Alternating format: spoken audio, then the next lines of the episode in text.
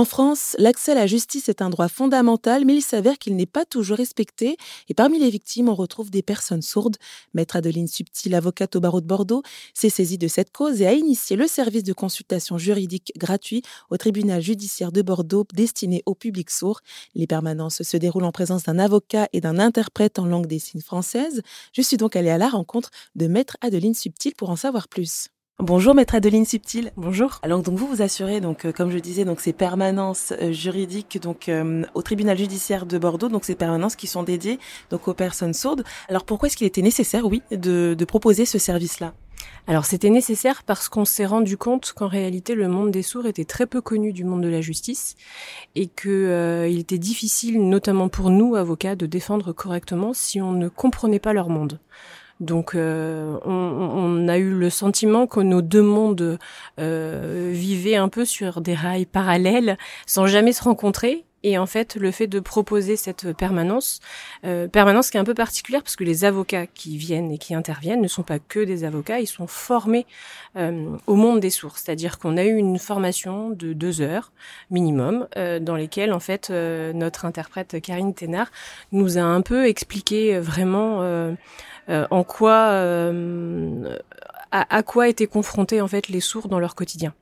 Et ça, ça, ça nous a permis un peu aussi d'améliorer nous notre accompagnement et du coup aussi dans le cadre de la justice ben, d'apporter une défense beaucoup plus efficace. Donc vous avez donc suivi la formation parce que c'est vous qui assurez les, ces permanences. Euh, qu'est-ce que vous avez découvert? Parce que comme vous dites, il y avait une méconnaissance euh, euh, de ce monde-là. Bah alors qu'est-ce qu'on a découvert? On a découvert, euh, je dirais, le, le, quotidien. Déjà nous, on, dans notre manière de vivre un peu tous les jours, on, on, a, on vit à travers les sons, à travers les images. On a une, on a aussi une communication qui est très Merci bah, quand on parle, on parle de est-ce que vous entendez? Vous voyez, on a, on a des, des, des vocabulaires qui sont très, euh, très colorés, monde des entendants. Euh, et quand effectivement on, on, discute avec euh, des sourds, notamment grâce à, à l'interprète, on se rend compte que quand on pose des questions, on a des questions qui sont très, euh, bah, qui sont très euh, par rapport à nous, nos références. Et c'est parfois difficile de se dire qu'en fait notre monde à nous, il faut qu'on le mette de côté. Il faut qu'on essaye de faire en sorte de se placer un peu du côté euh, bah, de nos clients pour savoir concrètement à quoi ils sont confrontés. juste un, exemple très euh, euh, très simple, j'ai discuté alors avec une, une cliente sourde qui me décrivait des scènes de violence conjugale notamment. mais elle me parlait de, de violence verbale.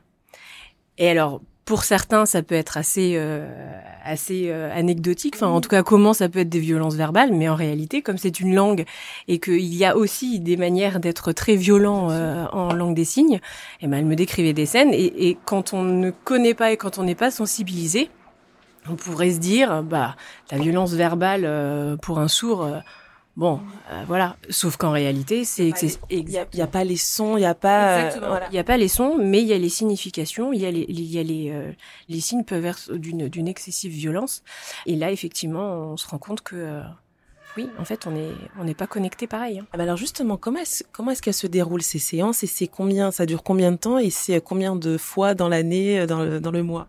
Alors, on a pris le parti pour l'instant de mettre en place une permanence une fois par mois donc sauf pendant le mois d'août parce que le tribunal judiciaire est souvent fermé. Ce sont des séances euh, qui durent à peu près euh, deux heures, où on reçoit aujourd'hui trois personnes. On avait ouvert à quatre au début, et comme c'était des séances qui prenaient beaucoup de temps, qui, nécessitaient forcément un accompagnement et une présence et une écoute euh, à laquelle les gens n'avaient pas été habitués, on a décidé d'augmenter euh, le temps euh, des permanences et donc on a réduit le nombre de permanences. Donc on est à trois, trois rendez-vous tous les premiers lundis du mois. Donc c'est 40 minutes de rendez-vous. Et, euh, et, on a la joie de voir que en fait toutes les séances, euh, toutes les permanences sont complètes. Est-ce que du coup c'est sur réservation, c'est ça hein Absolument, il faut prendre un rendez-vous. Vous avez une, une, adresse mail qui est mise à disposition des justiciables, ils écrivent et ils donnent euh, la date à laquelle ils souhaitent être présents. Et on a des, euh, des justiciables qui viennent d'assez loin. On a une personne qui est venue de Mont-de-Marsan la dernière fois, parce qu'en fait ce service n'était pas proposé euh, là-bas, donc ça correspond à un vrai besoin.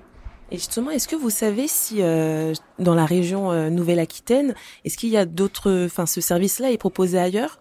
Non, il n'est pas proposé ailleurs. En France même, déjà, on n'est pas très nombreux à, le faire. Je crois qu'il y a eu, euh, il y a un système de permanence qui a été créé à Paris. Il y en a un qui a été créé. ils ont essayé de le mettre en place à Nice, euh, mais je crois que euh, en termes de, de, permanence effective et qui tient, on est les seuls pour l'instant à, à l'avoir mis en place. Mais et alors, euh, quand vous recevez, donc c'est justiciable, donc c'est l'entretien, donc il dure 40 minutes. Euh, de quoi vous parlez? Quels sont les sujets abordés? Alors, bah ça, ça dépend des gens, ça dépend de leurs problématiques. Moi, j'ai fait la première permanence et en fait, on voit que les sujets, euh, c'est vraiment des sujets du quotidien en fait. Hein. C'est, vous avez, comme comme tous les justiciables, ils sont confrontés à des problématiques. Alors, la problématique qu'ils ont encore plus, c'est que eux bah, ne sont pas entendus dans leurs problématiques et donc ils ont du mal à faire valoir leurs droits.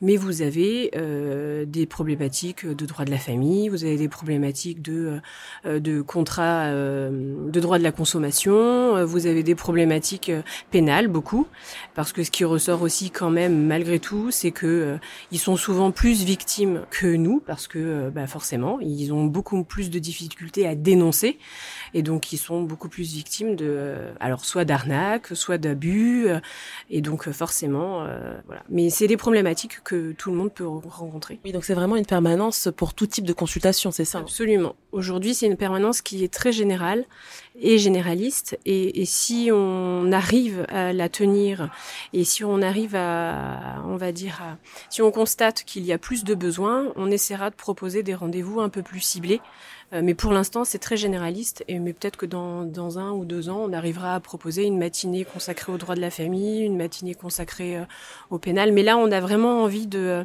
d'ouvrir pour que les gens puissent savoir qu'il y a un endroit, un lieu où ils peuvent venir nous parler de leurs problématiques juridiques. Mais alors, quel est votre rôle? Vous avez un rôle de, de conseil, c'est ça? De... Alors, bah, comme tout avocat, en fait, quand vous recevez quelqu'un en, rendez-vous, on vient vous livrer une problématique et nous, les avocats, on est obligé de les euh, de traduire ça en problématique juridique pour savoir si ça peut nécessiter un accompagnement de notre part. Soit c'est le cas et ça débouche soit sur une consultation, on va dire euh, donner des conseils euh, qui sont pas forcément des conseils euh, saisissez tel juge, allez porter plainte. Voilà, c'est soit on fait un conseil, on traduit la problématique juridique par une problématique avec euh, des conseils, euh, vous devriez faire ci, faire ça, hein, euh, soit concrètement, c'est, ce sont des problèmes qui donnent lieu à la saisine d'un tribunal, et dans ces cas-là, on leur, on leur conseille de, bah, de constituer un dossier, de, de rassembler des pièces, de, de réfléchir à telle question, tels enjeux, telles conséquences de leur, de la saisine du justice, enfin de, de la justice.